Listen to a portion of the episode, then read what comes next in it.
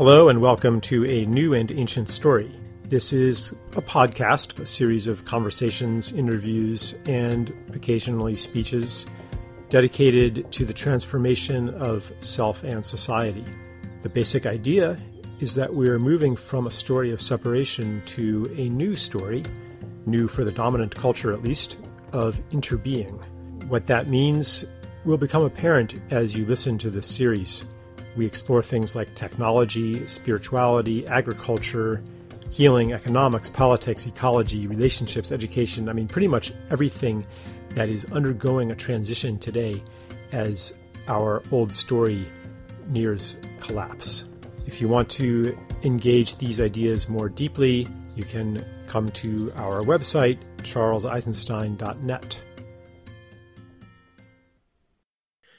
All right. Hey, everybody. Charles Eisenstein here with CJ Hopkins, who's a political satirist, playwright. He's the creator of a website that I just even love the name of called Consent Factory, which is, I guess, you know, a, a, play on, on Noam Chomsky and also a, a strong Orwellian sensibility around it. So, uh, CJ, thanks for uh, joining me in this conversation. It's a pleasure. Charles, thanks for having me on. Uh, so I've been actually reading your work for at least a couple years now, and hmm. um, like I've always appreciate your often very humorous observations about the system of global capitalism and so forth. And in the last couple years, as you know, all of a sudden, like people who I thought were deep allies have defaulted to this narrow public health orthodoxy and then unlikely allies have sprung out of the woodwork who I wouldn't have expected um, to, to see things the way I do. So, care to comment on that? yeah, it's it's it's it's really weird, isn't it? Um, you know, I when I started this, uh, you know, I, I, I, I, was a playwright, you know, almost exclusively for, you know, for most of my life, uh, you know, and uh, doing experimental theater in New York City. And then some stuff took off and, you know, doing it internationally. Uh, but you know, my world was really the, you know, I, I, wouldn't even call it the leftist world. It was, you know, surrounded by liberals. Um, you know, th- that was my world uh, you know, okay, I got involved in the uh, anti-globalization movement a little bit, um, and uh, you know, hung around with some anarchists and and uh, did some demos and stuff against the WEF, you know, in the early 2000s, and and then uh, uh, was active, helped you know organize the uh, experiment, well, the theater community in New York City before the Iraq invasion uh, invasion, and uh, you know, but mostly my world was it was okay, liberal and and sort of leftist, and and you know, it's really nothing makes much sense anymore, does it? you know, it's it's uh, the current. I hate to use the labels. I hate to use the labels because what so many people think of as the left uh, these days, uh, yeah, has become this sort of authoritarian, quasi totalitarian uh, uh, mass, and it's it's unrecognizable to me. You know, mm-hmm. uh, at the same time, uh, I have a lot of readers that are you know conservative or right leaning. Um, as well. And I, you know, I, am sure I still disagree with them on all the things that I used to disagree with them on. Um, but uh, yeah, we find ourselves allied against you know the new normal or or whatever you want to call it. Um, it's just a it's just a really weird time. I, I i've given up labeling myself and i've given up using the labels because i just I, I don't think that they mean anything anymore. Right. Yeah I'm, I'm, I'm always like hold on i thought the left was supposed to question authority. And now all of a sudden if you question the cia or the the the big tech companies or big pharma, all of a sudden, like you're this, you know, Trump supporting white supremacist Yahoo. It just doesn't make sense to me. Matt, Matt Taibbi just uh, published a piece, I think it was last night um, or today, about this, you know, uh, uh about uh, what's happened to the left and uh, liberals who are now, you know, just completely aligned with the CIA and the NSA and the whole, you know, military-industrial complex uh, that, in my opinion, pretty much runs the United States, and just how bizarre that is. What a what a what a complete turnaround that is. Mm-hmm. You know, I started I started my political satire gig uh, back in 2016. That's when I when I started the Consent Factory and started writing these uh, these satirical essays and not so satirical essays. You know, some of them are just straight commentary and and and what have you. And I I, I did that uh, because I sensed this change coming. I I don't think it's it's just the new normal. It's not just the last couple of years that we've seen this happen. It, it really started uh, with uh, uh, you know Brexit and yes. and and the the entry of, of Donald Trump, you know, into the political scene. I'm sorry, I still can't get over the fact that it that it actually happened. It's it's uh, I collected a bunch of my essays in uh, the second volume of my Consent Factory essays. is called "The War on Populism." Right. And and that's really when I saw this uh, shift uh, starting uh, on the left and, and watching leftists and liberals really align themselves with, uh, you know, whatever you want to call it. I call it, you know, a globocap, the, you know, the global capitalist ruling establishment, however you want to try to define that. Right. Yeah, I've, you know, I, I saw Brexit and I even, I was writing about that too, you know, at the, at the time, Brexit and the Trump election as this kind of um, th- this protest, this this defiance from a large segment of the population, like the fact that they would vote for this buffoon, um, it, it, just was evidence of their disaffection and dispossession, and and like lack of trust in the system. Like otherwise, why would they? why would they vote for somebody whose very name connotes the fool you know yeah, it, yeah. it's it's what it's what brought me out of my uh, uh, you know, hermetitude or whatever the word is, you know, hermeticism. I was, you know, basically I was an author just keeping a low profile. I wasn't on social media. You know, I wasn't really doing much publicly other than, you know, just letting my plays get produced. And when this started to happen, it's it it really it caught my interest because I felt like, uh, you know, and yes, I, I the, the, name that I've used for Donald Trump most often in all of my essays is an ass clown. You know, I mean, yeah. you know, it's the fact. I try to explain this to to Europeans over here. I try to explain to them what it actually means that Donald Trump got elected president of the United States. Um, yeah. You know, having lived in the in the same city with a guy for you know for for many years it's just hard to describe. Anyway, I I absolutely agree. I, I what what interested me about it is that I felt like it was a rupture in the simulation. You know, mostly uh, United States electoral politics um, are really really well managed and nobody gets elected to high office that hasn't been vetted by you know the corporatocracy and and there's it, there's just no chance and here was this rupture it seemed to me that the ruling classes they, they weren't ready for it. Nobody believed that it was actually going to happen and then it did.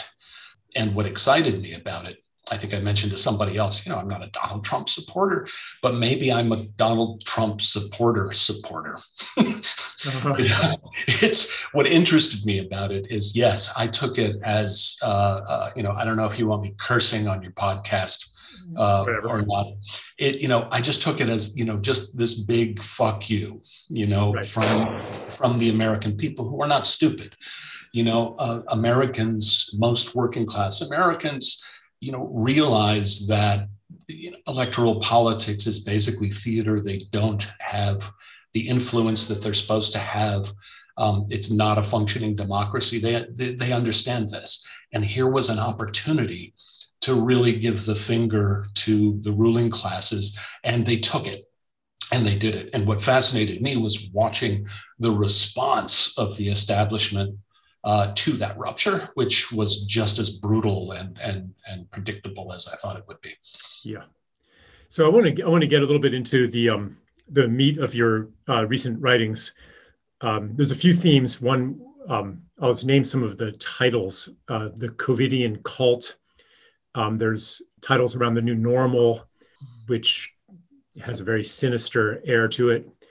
Uh, and then there's the um, the stuff around totalitarianism. Do you want to say a little bit about what you mean by the COVIDian cult? Yeah, that uh, that piece took off, and it really resonated with a lot of people. And I think that it did uh, because basically, basically, as soon as this started, you know, I, I have been documenting and, and trying to push back on the new normal for it's well over eighteen months now, right? Um, as soon as it started, I'm talking back in March of uh, 2020 one of the first things I did was I created this uh, incredibly long Twitter thread just documenting, and I, was just using mainstream media reports, but just documenting the rollout of what I see as, as a new form of totalitarianism. You know, um, uh, not really arguing about the virus or anything at all, just documenting, okay, you know, it's a virtual, you know, uh, uh martial law in France and the police are you know you know tracking down people who don't have permission to be outside and you know beating women in the street who are you know in who are outdoors without permission and their neighbors are are screaming you know curses and insults down from the balconies you know um, the robot dogs the you know the drones uh, the immediate the lockdowns and yeah. just the location of- tracking, the censorship. I mean, like every single aspect of a totalitarian state, all of a sudden is justified because of a virus. And it's like, well, this isn't really totalitarianism because we actually need to do it because there's this virus. Yeah, um, you know, I started I started tracking this stuff way back when. And so i've been doing it for you know 18 months from the very beginning just watching it roll out. And i think i think the cult piece that i wrote the COVIDian cult piece really resonated with people. This was i think uh, in the fall of 2020 when i published it. And by that time people who who hadn't converted you know who hadn't abandoned all their critical faculties, people who were just, you know, absorbing what the corporate media was pumping out and, and making that their reality. People who were still critical of that and asking questions or challenging the official narrative, um, by that time really felt like they were talking to people in a cult right? Because at, at that time, even by then, rational argument had become impossible you know, you know I, I, had you know countless arguments online and, and, a few in real life as well. You could you could present facts to people. You could you, you could sit there and show them because the facts weren't hidden. You could show them, you know, oh, oh okay, here's you know here's how they're defining a COVID case.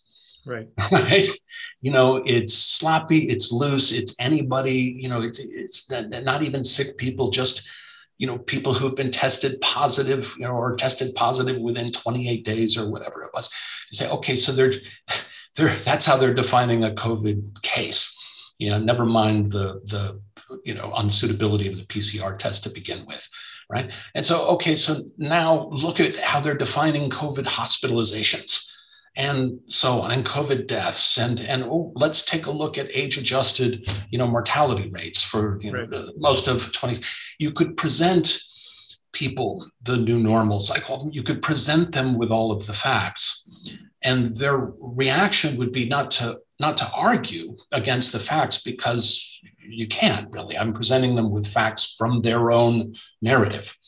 This is their own data, and they would respond like cult members. Their, their, their brains would sort of short circuit and they would start shouting, you know, well, I know somebody who died and, you know, people, and why don't you go to a ICU and look at someone who's suffocating to death? And, and it was just this incredibly irrational cult-like response to any attempt to have a dialogue or to challenge anything. And I think a lot of people were experiencing that in their daily lives, you know, in their in their, with friendships and colleagues and in their families. And they read the cult piece and said, "Yeah, that's what this feels like." Yeah. Yeah, and I mean another aspect of a cult is that is that people in the cult are not supposed to associate with people outside of the cult. Yeah. One way this has shown up is I just recently sent an article to somebody, um, and it happened to be on the Defender, you know, Robert F. Kennedy Jr.'s site, and like the guy would not actually respond to the content of it. He only responded to the source of it. Like this is a verboten source. Like this is one of the unclean this is not one of the sanctified brethren. This is like, you know, outside the acceptable realm of human beings and information. And so, yeah, basically, the filter only allows in information that conforms to the narrative, to the official ideology of the cult this is what I've been trying to do with uh, uh, the cult pieces. I, I wrote a couple follow-ups. Uh, you know, I, I, think I just recently published a Covidian cult Part 3 mm-hmm. and I've been trying to to kind of track this mentality and and present it. Uh, again, you know, bringing up uh, the defender is uh, is a perfect example. Um, you know, it's the defender. Maybe you you know maybe you disagree with uh, uh, with RFK. You know, maybe you've disagreed with him over the years. Maybe uh, you think that the defender is you know a you know, conspiracy theory magazine. It's still there's nothing that prevents you from actually addressing whatever information is, is being presented in that magazine and if it's wrong, then debunk it. if it's wrong, refute it. Right. But what you described is, is absolutely accurate. It's, it's this unwillingness to even address, you know, anything. It's, it's magazines, people, uh, types of arguments have all been branded, you know, have all been branded. I, you know, I, I think of the, the suppressive persons in, uh, in the, in Scientology you know and you know basically anyone who is criticizing the cult becomes an enemy you know and a threat. In scientology they're called suppressive persons right? And basically you don't engage with them. You you shut them up and you ostracize them and you and you shun them you know um, and uh, you know the latest piece i wrote you, you you purge them from society basically. Right. Right and and so this illuminates a parallel between a religious cult and a totalitarian society, which has the same phenomena of purges and and you know excommunication. I mean, it's in the church, right? Ostracism, um, silencing. Yeah. And this is like a, a deep pattern in humanity, which I, you know, that's where I, I made the connection with Rene Girard and mob mentality and so forth. I just wanted to say thanks because you reminded me of, what my point was when I started talking yeah. about uh, you know stuff rolling out way back in March. You know, the, what I was doing, what what I am doing um, in the Covidian cult pieces, basically is I'm saying, okay, what I saw being rolled out in the spring of 2020 was a new type of totalitarianism. And in my view, you know, a cult is is a microcosm of totalitarianism, the, the, they are the machines function the same way, or, or rather, to turn it around, what totalitarianism is is is a cult writ large, you know, a cult on a societal scale. You know, and and you can look at cults in different phases. They're not they're not all you know in in the same phase of development. You know, but if if you look at at advanced cults that have really drifted into authoritarianism, and, and what have you, you can see the same machine at work in, in those subcultures that you see in totalitarianism on a societal scale. Yeah, yes. so thanks. That was that's really the point of those uh, Covidian cult pieces. It's not to call people names. It's it's to try it's to try to understand how this machine, how this organism works. Mm-hmm. You know, and sometimes it's a lot easier to see it in the microcosm right. and then extrapolate it, you know, in, in, into the larger model. Right. Yeah, and like Nazi Germany had a very strong cult-like character. Yeah, I'm not saying that it's just like Nazi Germany or what's happening now is as bad as what's happening, but similar psychic forces are at work and similar social dynamics are at work. And it hasn't gotten to that point yet, but it could if we don't do something about it and and maybe this is a, a, question that I'd like to explore with you. Like, what do we do about it? Yeah. Let me try to talk a little bit about some of the similarities and the differences first, and, and then maybe we can get into what yeah. um, we do about it because I think the one depends on the other. Um, a point that I've tried to make in my pieces, and uh, new normals are just horrified and won't, won't address it at all. Um, and it's something that you got you experienced it yourself after you wrote your uh, uh, uh, morality pieces. Um, you know, it's it's not you know the new normal. When I say it's a new form of totalitarianism, I mean it's a new form. It's not the old form. You know, uh, you need to understand history a little bit and the history of politics a little bit and you know the development. If you look at 20th century totalitarianism, in in one way of looking at it, not the only way, but one way of looking at it is you, you might look at it as the last gasp of despotic systems trying to push back, you know, a reactionary last gasp against the development of global capitalism. All right? mm-hmm. What the my shtick that I keep repeating, and I because I want people to think about it, is you know for the last 30 years or so, we've been living in a new world and a new world that is, it's really something has happened that is new. It's the first time in human history with the, we're living in a world that is dominated, that is ruled by a single ideological system, right? And that system is global capitalism right? There is no more outside enemy. When the Soviet Union fell apart, you know, Marxist ideology collapsed. You know, yes, there are plenty of Marxists and socialists running around, but the world is governed and runs according to this one single ideology, right? That ideology is not a despotic ideology right? The Nazis, the Italian fascists, you know, uh, the the Stalin, Stalinism, you know, they didn't have to, and it wasn't in their interest to hide their authoritarianism. Right? They they advertised it. You know, it's jackboots and big banners and you know murals on the buildings and you know, and they announced it. It's yes, we are we are authoritarians and and we are right and this is the way it's going to work.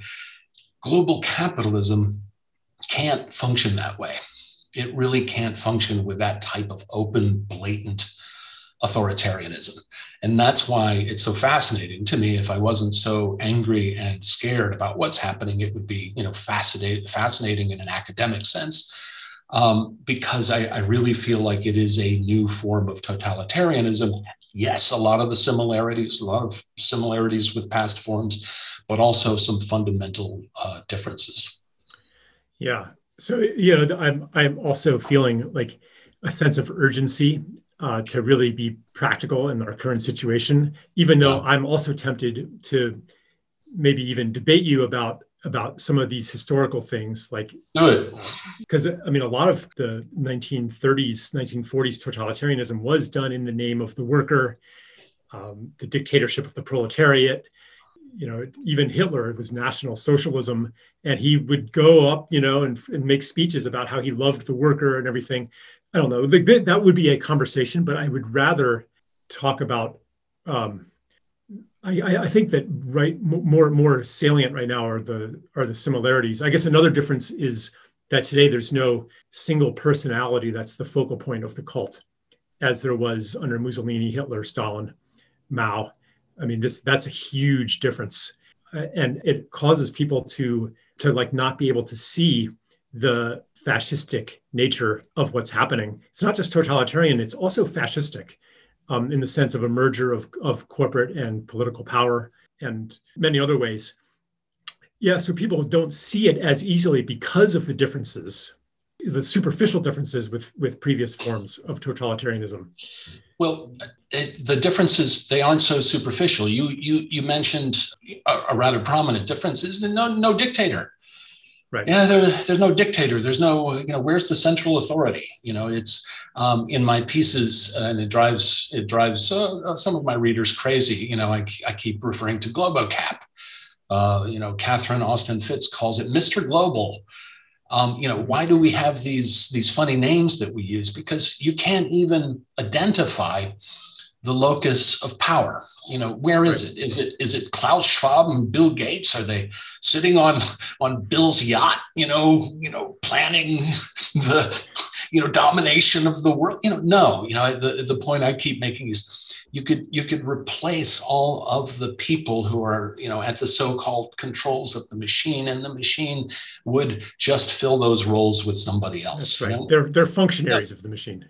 So no dic- no no dictator. Also the other question i throw is what is, what's the ideology? You know the nazis had a you know they had a real clear ideology you know the, the, the italian fascists clear ideology you know stalinism absolutely clear ideology. And this is what i mean by the open authoritarian is that here's our ideology. We wrote it down in a book. We're gonna Well, we'll we'll paint it on the wall you know? But I think there everyone's going- ideology. I think there is Yeah. an ideology. It's the well, ideology help of me out progress. what is it It's the ideology of progress, the ideology of technology, and the ideology of control. It's the ideology that that paints a picture of human advancement that says that once we have domesticated the wild, tracked and labeled and measured every single thing in the universe, at least on Earth, then we can rationally administer society to maximize the collective utility. It's the, the dream of Descartes and Jeremy Bentham, uh, even Plato, come to fruition. And of course, we should have more and more control because we're the good guys. We care about humanity, and and and we're gonna like that. That's I think the ideology. It's partly the ideology of science, even down to that level, which says that quantity is what is real, and that everything can be quantified, everything can be measured. Like it's a very deep ideology it's not so explicit as it was, you know, uh, under the uh, Bolsheviks and the uh, Nazis. But I think there is an ideology. It's a religious ideology. It goes down to the level of metaphysics. What's real? What is a human being for? Um, it's it's it's a mythology. I would say even more than an ideology. And and it's something that is leading you to write you know numerous essays exploring it and me to write numerous essays exploring it and other people to you know try to start articulating it. Um, and what, what i'm trying to point out is you know try to encapsulate everything that you just said so that you can fit it onto a you know a slogan eh, like past totalitarian regimes it it doesn't work There's the slogan: "Safety first. there you go. There are a number of us, I think, that are exploring it and trying to articulate it as an ideology. Yeah. Um, I wrote my dystopian novel is basically a one big attempt uh, to paint some of it, you know, in in entertaining fiction form. Um, I was smiling when you were talking uh, be, because yes, I, I think this obsession with control is very much at the heart of it. And, and I hope we can talk more about that a little bit. Um, but I really, you know, I insist on this difference. Uh, in my essays recently, I've been, I, I, I put it this way. Yeah. When you are uh, Nazi Germany, you know, when you're fascist uh, Italy, and you have an ideology, yeah, that ideology is standing in contrast to the other ideologies or the other major ideology. You need to be able to articulate it. It needs to be clear. Here's our ideology versus their ideology. All right. When you are a global hegemon, when you're a global ideological hegemon, like global capitalism is and has been for the past 30 years or so, you do not need an ideology anymore because there is no competing ideology every other competing ideology has been discredited right? Or it has been commodified and you know turned into a niche market you know it's mm-hmm. whatever. Great. Go to church on sunday go to the mosque you know go to synagogue whatever do your yoga. It, it you know it that's fine as long as you live according to the rules of global capitalism right? You start trying to live according to some other value system and you know, we will correct you right? Mm-hmm. so when you're a global ideological hegemon you don't need an ideology anymore and actually having an ideology becomes counterproductive because what you have instead of ideology is reality right? Everything that you were just talking about you know science uh, you know the enlightenment rationality the pursuit of you know fact and truth and what have you. This is this is in essence the ideology of global capitalism. It's a non-ideology ideology right? What you try to if you try to argue with the new normals for example about some of the facts you know surrounding the you know the, the pandemic um, what you will you will get is you know it's science. You know what are you a science denier? Right. it's you know when your ideology is science is reality you're beyond argument how can you argue who argues with reality you know, insane people. Right. right. So yeah, I mean, so we could call it an implicit ideology as expo- as as opposed to the more explicit ideologies of classic totalitarians. Let, us move on to. Uh, there's a few other things like the obsession with control that we just touched on, and then I really want to also go into your thoughts about creating friction for the machine and in my language, it's about breaking the spell cast by mob psychology. If you don't mind to go that direction. Not at all. As I was hoping we could get a little bit more philosophical about control. Really, uh, mm-hmm. you know, you brought it up, and I and I know it's it's uh, well, I think um, I'm not familiar enough with your work to you know to say that definitively, but it seems like it's uh, uh one of your main interest uh, areas of interest you know is is this obsession with control this impulse towards control. It's it, the way i described it to somebody the other day you know i'm just talking i'm talking i don't know what ontology. You know you you you walk into a garden right and you've never seen it before. You know what is it? Is it a playground or is it a crime scene? Mm-hmm. Right and it seems that the world we're living in walked in and said, Oh, this is a crime scene. You know, something terrible has happened here. You know, what a what a horrible, horrible place, you know, to be sentenced to. You know, it's how can we fix this? You know, how can we mm-hmm. correct this horrible mistake? Or this crime that has been committed. This this fundamental uh, impulse, uh, Charles, that that says, you know, people are a mess, people are a mistake, everything is screwed up, you know, everything is chaos. Nature needs to be controlled. People need to be controlled. Everything needs to be basically controlled by us.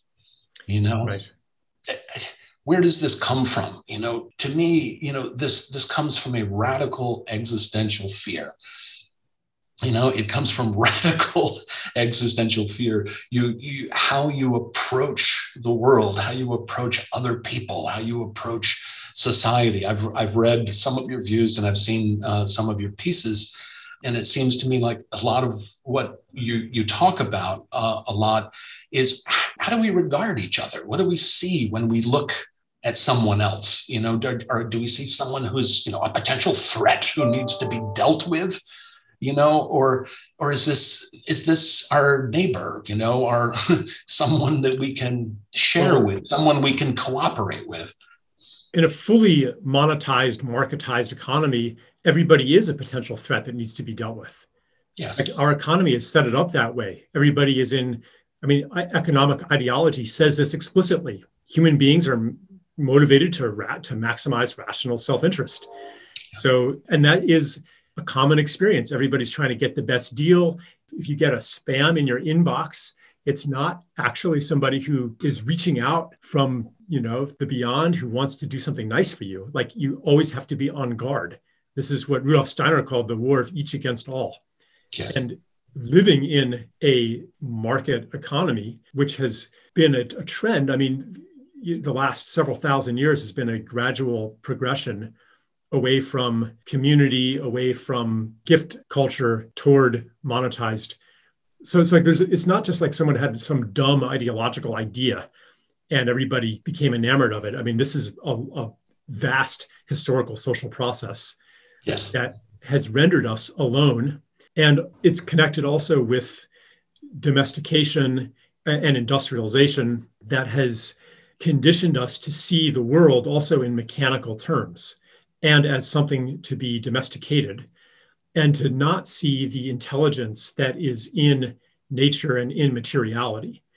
So I think that that this existential crisis you're talking about, like this aloneness, we've rendered ourselves alone through uh, through technology, through economy, through the breakdown of community, the breakdown of connection.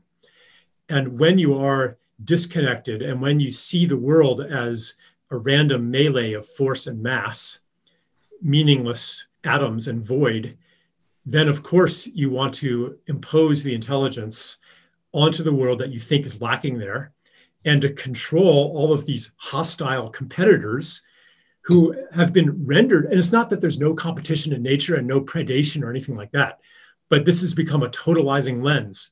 Therefore progress means that you will become better and better able to control and dominate everything outside of you outside of your separate self so so this the, like the big picture that i'm seeing is that this ideology and this mythology of the human being and what progress is and what our destiny is the destiny of total control someday down to the nano level, down to the genetic level. Yeah, more progress, things will be even better.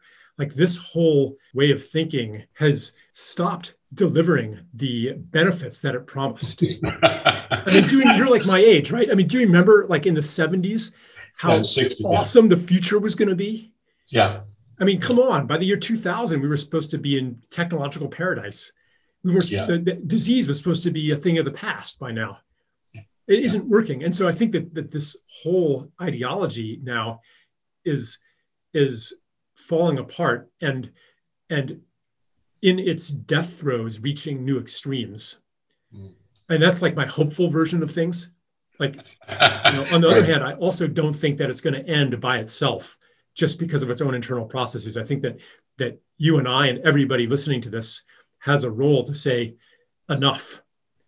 We do not resonate with this and we are stepping into a i call it a new story a new and ancient story uh, that is no longer about progress equals more control and no longer is ignorant of the um, intelligence in the world outside of the human being and outside of human civilization.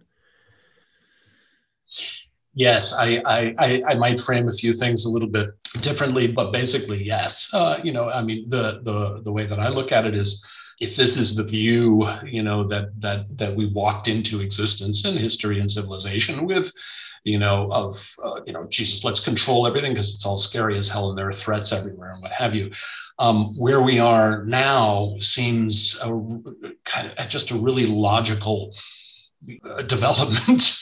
uh, you know, I, I kind of see not that we did it to ourselves with the world that we created, but basically we created the world that expressed or manifested, you know, our view, you know, our our our perspective and and here it is. You know what what is what is the end what is the end stage of this of this impulse of this of this drive you know to control? Well it is global totalitarianism. Yeah. You know if you look at the development of you know just competing systems competing ideologies uh, you know through history. If i had time and, and and was a better researcher i could write the book. And you watch the development of systems bringing us to the point where we are.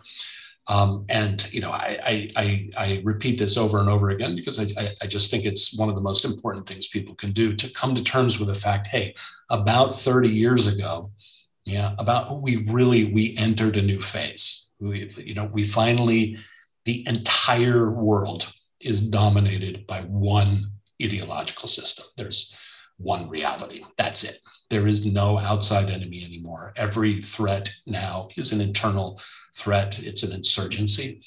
It's this one ideological system dominating the entire planet. All that it has left to do, right? All that it has left to do is go around inside of its own system looking for deviants to try to wipe out, you know, any sort of deviance or challenge or insurgency coming from inside. Let's wipe this out until, and I believe it's impossible, but until we can create absolute ideological uniformity the entire world. Basically, we've replaced, you know, life with our, you know, artificial man-made, you know, ideologically uniform version of it. You know, I used to, I forget where I uh, used it in one of my pieces, but I, I described it as our attempt, uh, you know, to create uh, a prison with the exact dimensions of the physical universe. Mm-hmm. Yes. It, it's how could it go anywhere? I mean, yeah, that's that I don't the culmination. exactly. You know, this obsession with control. I don't think that it succeeds. I mean, just because I'm basically my approach to life is affirmative, and and and I have some kind of weird faith in life, in people, in in, in all forms of life, and I don't think it succeeds. I think it it it is it is something that has to implode, and I think what you're talking about. I'm getting back to your. I'm trying to get back to your question, you know, and give you a halfway rational discussion here. I don't think it's a matter of stopping it. I don't know if we can stop it, but I think what's happening, um, what you were talking about represents part of it, Charles. I think what's happening about is just like any other form that comes into being, right? The seeds of the death of that form are built into it. Mm-hmm. And as that form, as that form achieves its ultimate, you know, uh, expression, the seeds of its death are also developing already inside of it and are at work taking it apart, blowing it apart, and ultimately destroying it and making way for whatever other forms are going to evolve. That's the crazy faith that I have. I don't think that we can stop or push back on whatever you want to call it, global global capitalism, this this this thing. But I think many of us, many of us are are feeding these these these seeds that eventually lead to what comes next. I hope that makes sense. Yeah, yeah. Like I see among these seeds you're talking about is is you and, and, hmm. and me, because and surely you're not saying we can't stop it, so don't try to resist the processes at work, right? Like the the the farther that it pushes the towards the limits of totalitarian control, the more the principle of life within us, because it is anti-life. The yes. principles of the principle of life in us in us uh, rebels. Yes. And and we're like, no, I'm just not gonna accept that. Like, I don't care what your evidence is that children should be. I saw this photograph of children in a daycare center, each with a six, you know, a two meter circle around them, and they're masked, and they are not allowed out of their little circle. Like, I'm like, no. And that no, that swells in intensity as the lockdown intensifies, that is one of those seeds. So I want to just, yeah, yeah, I can go along with what you're saying, but I want to validate the indignation, you know, the the the protest, the resistance, and and the anger. You're you're absolutely right, and I, you know I made a decision early in this, in, in this whole you know uh, in the rollout of the new normal, I made a decision uh, pretty early, uh, which was to respond to a lot of what I was getting from people, friends, colleagues, people who were you know converting to the new normal and and starting to uh, uh, you know scold me and and and uh, lecture me and accuse me of you know things being a conspiracy theorist or you know whatever because of this, I made a decision way back in the beginning to respond with anger. Hmm. You know, not to not to you know, adopt a you know more of a, you know, a reasonable academic mode and try to rationally argue with them. Um, I, I, I, tried to make it clear, and I've, I've written it, and, I, and I've said it. It's like, no, you're not talking to the new normals now. I say, you, you're not arguing with me. You're not trying to convince me of something. You know, what you're doing is an aggressive attack you're attacking me. And I'm going to respond to you like a person who is being attacked. Right?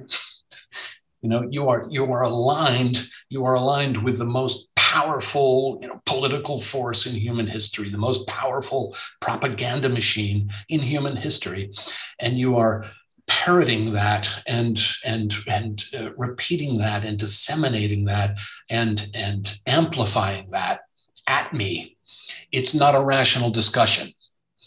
You know i'm going to respond with anger. And the reason that i'm going to do that is because that is the human response. You know that is the human response. You are part of a machine that is attacking me. Mm-hmm. and i am going to let you hear my anger.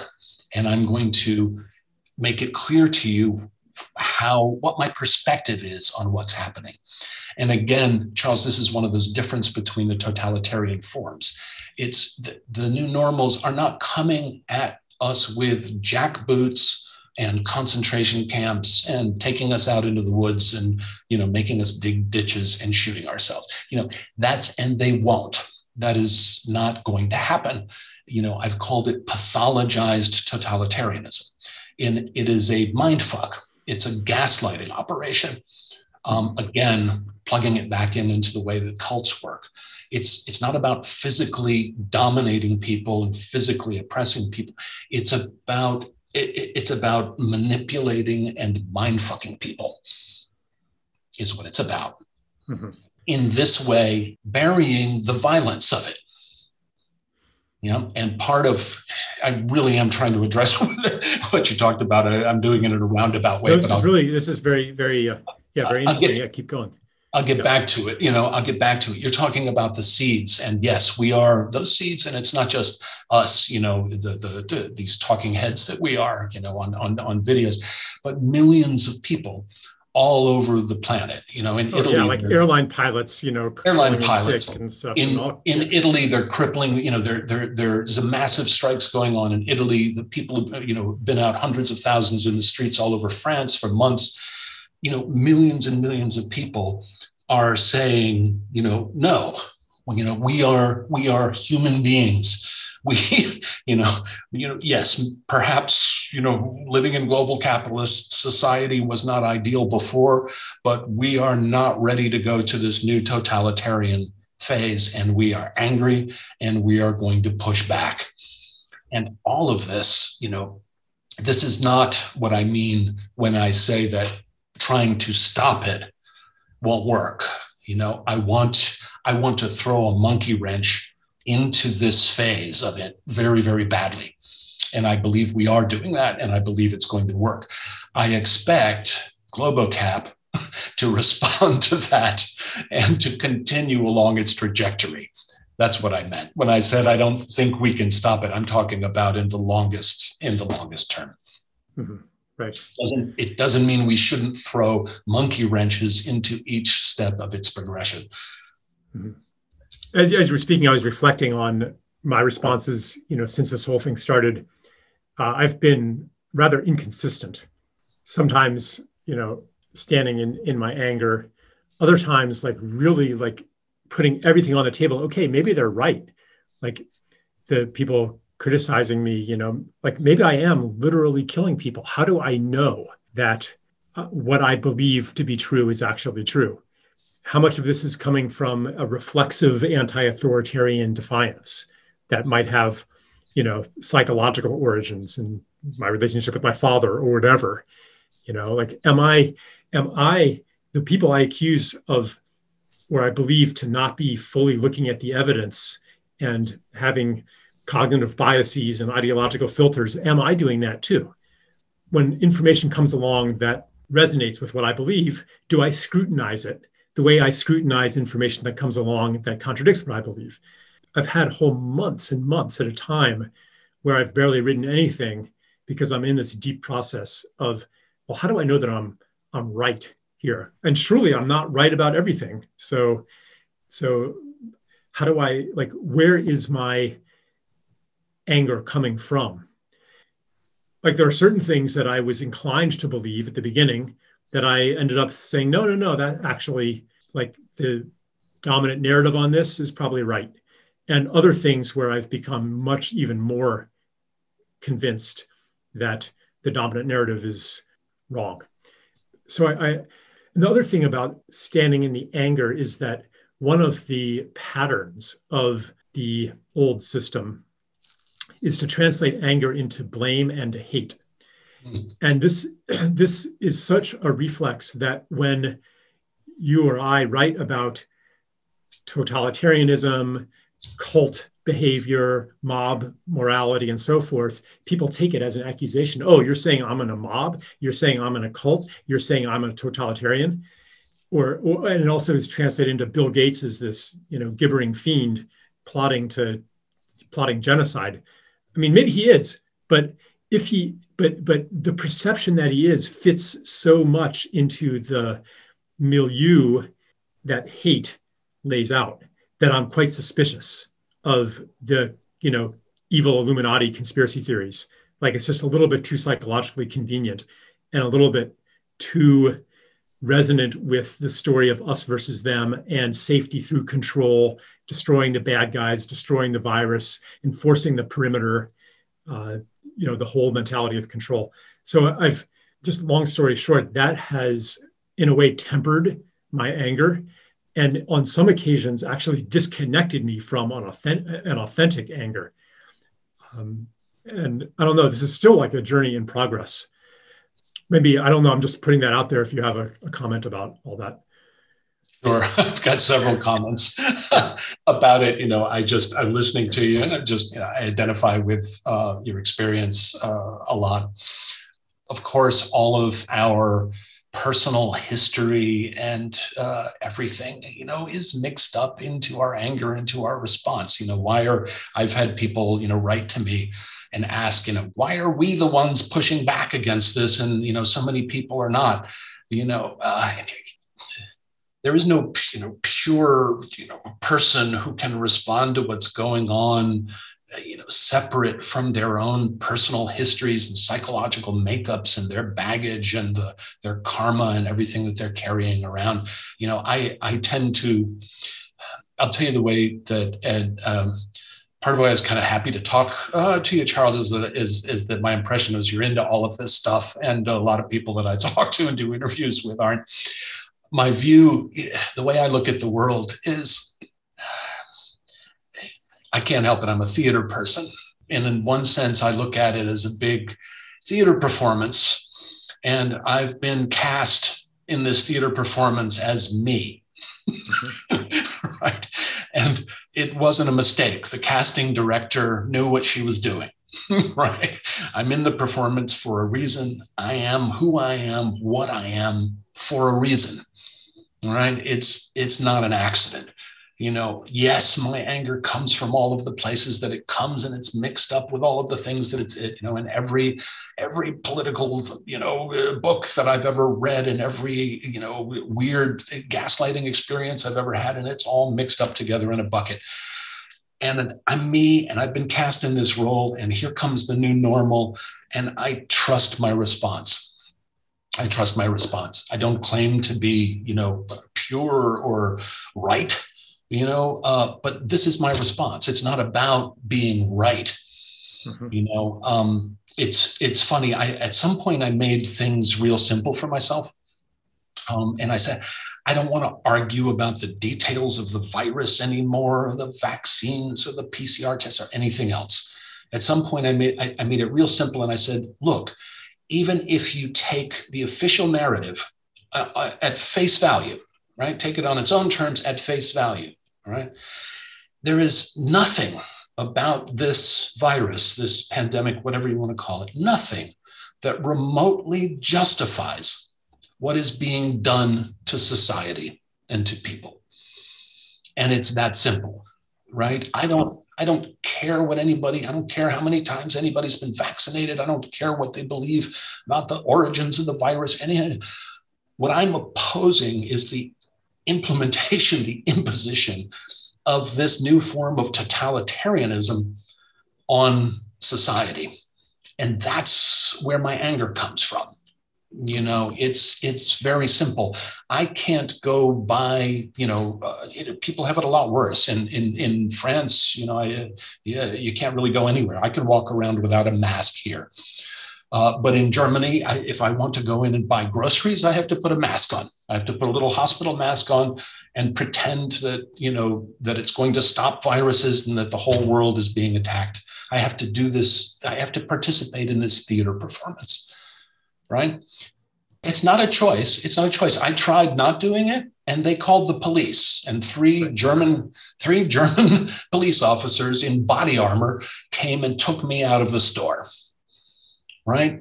It's right. this is a physical conflict. Right? right? This is it's it's a, a new form of totalitarianism is being imposed on us. It's being imposed by force. Yep. And my role in the performance is to react to that imposition with anger. You know, and yes, I've I've theorized it and extrapolated from it and and justified it uh, by saying well, I want to make that conflict visible. And this gets back to what we were talking about about the difference between forms, and it gets to the roots of classic, you know, nonviolent civil disobedience um, which is about I want to make this conflict visible. Everything isn't fine, everything isn't normal. You know, if I don't conform to this ideology, police, armed police will come and make me do it. And I want people to see that. I want it in their faces, right? I want people to have to decide uh, do I conform to this thing? Or is my role in the big theater performance to resist it, to push back against it? Mm-hmm. Know? No, that's that's really beautiful, and it is also kind of where I came to. Like, for one thing, I will never know for sure if I'm quote right. So, what do I navigate by? Like, I mean, I've been down these rabbit holes. The vaccine, the PCR tests, you know, like all this stuff.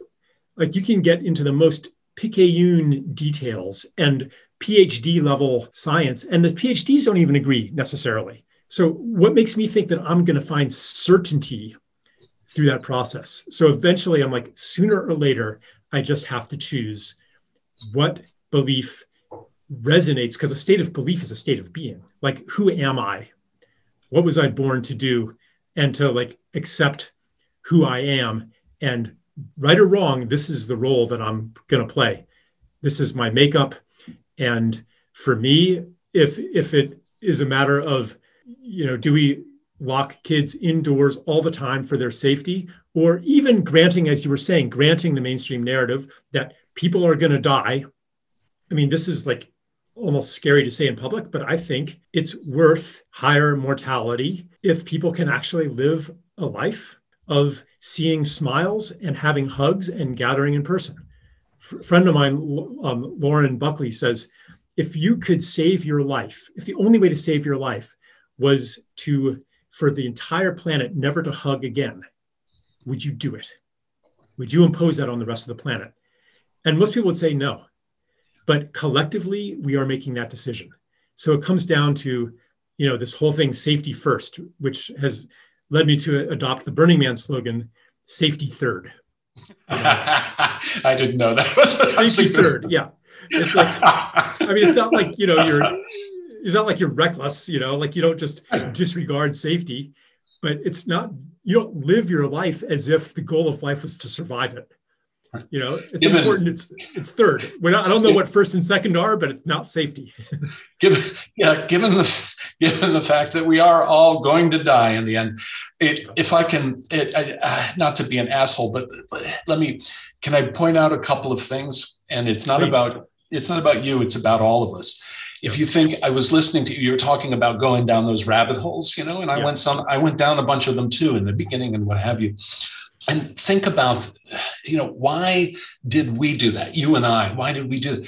It's because we, like the rest of us, we, like the rest of us, are we are conditioned to feel like, okay, if we're going to make a strong argument against the majority, we had better have facts we had better have some science. We'd better be able to prove it, you know, with science and with facts. What I'm getting back to is the whole, you know, non-ideology ideology of global mm-hmm. capitalism. It's and and I'm tying it into my my reaction.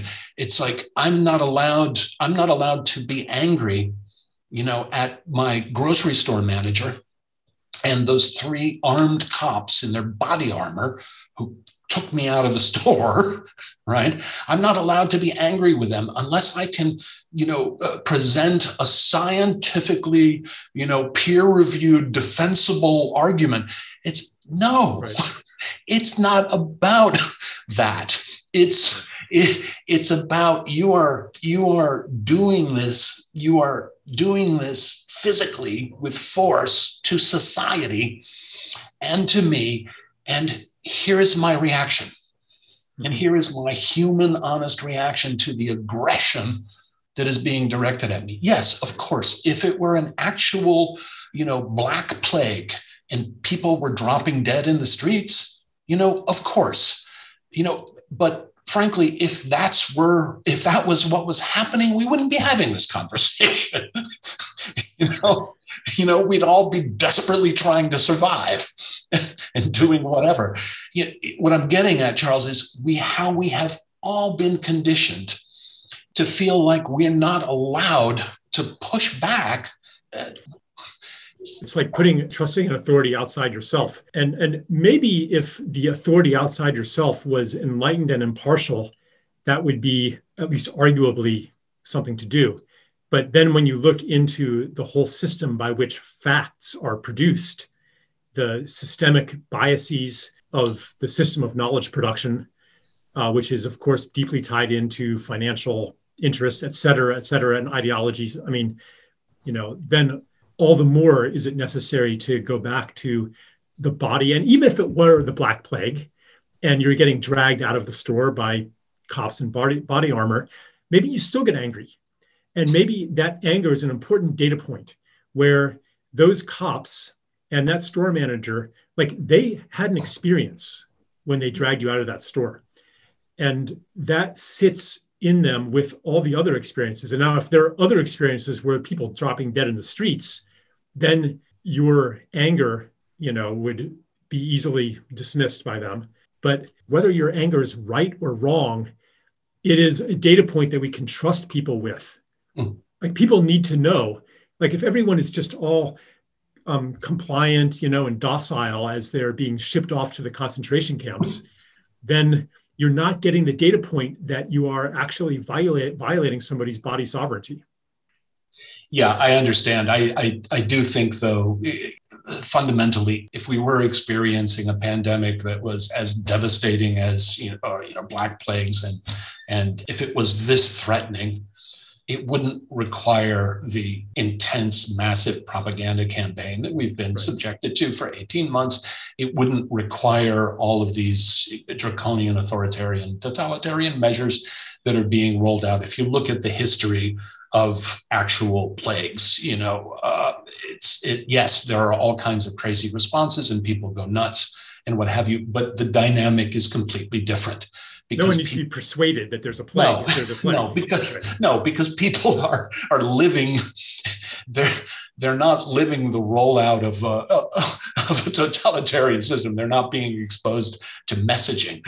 You know, the messaging is dead people in the, in the right. street and overflowing hospitals and and so on. And all of the dynamics are different. You know, it, yes, the anger is an important data point, but but it it's completely different anger and and the whole the whole event is a completely different event.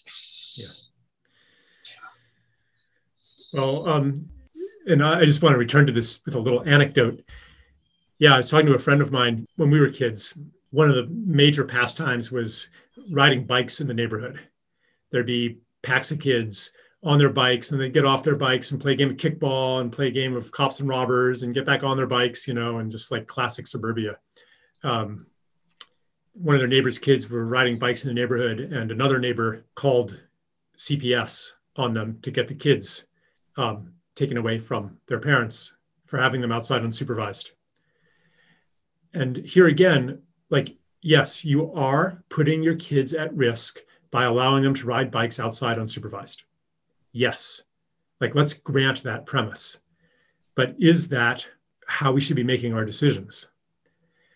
I saw this in 2016, I think, or 2017, I wrote an article called Zika and the Mentality of Control because I was seeing like they were like just waiting for something to happen that they could apply all of these technologies that they had that, that that are ready and just waiting you know build a bomb you want to use it you know?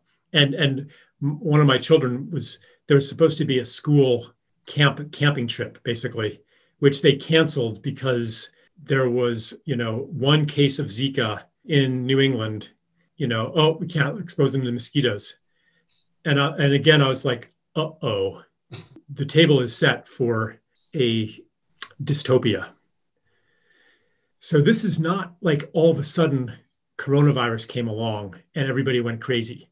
This was baked into the cake and it's been like it's like a, you know, a super cooled solution that all it needs is a little touch to freeze up.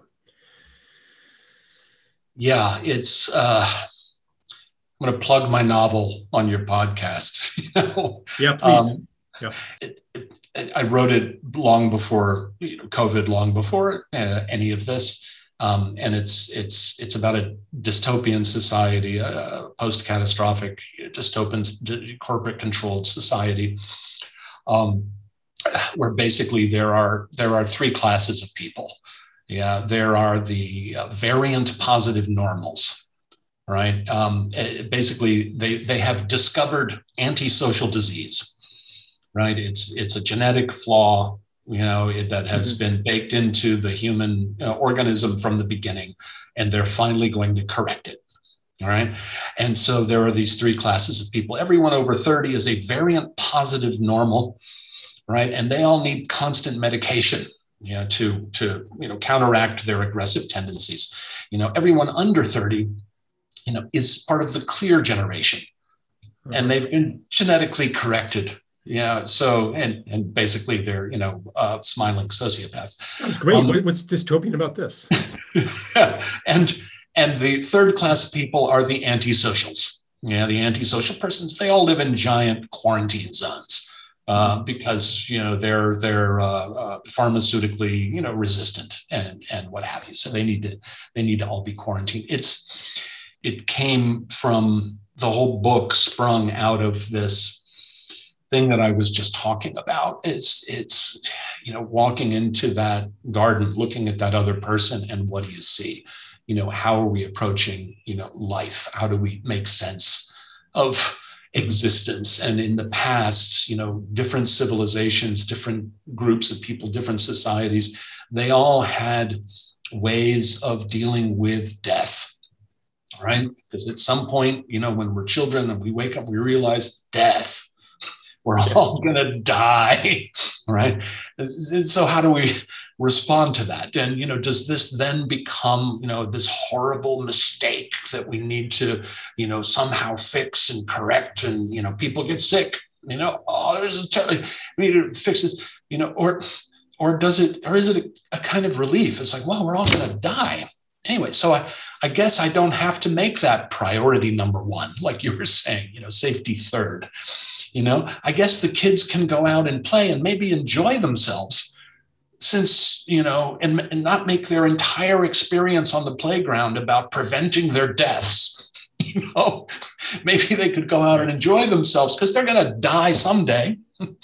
Anyway i'm not saying you know yeah like you said it's not like you know don't send them out to play with broken glass you know? Right. but but when we when we make our entire you know, existence and society, when we organize it all around the possibility of sickness and death, you know, we've turned the world, we've turned reality into you know a big hospital.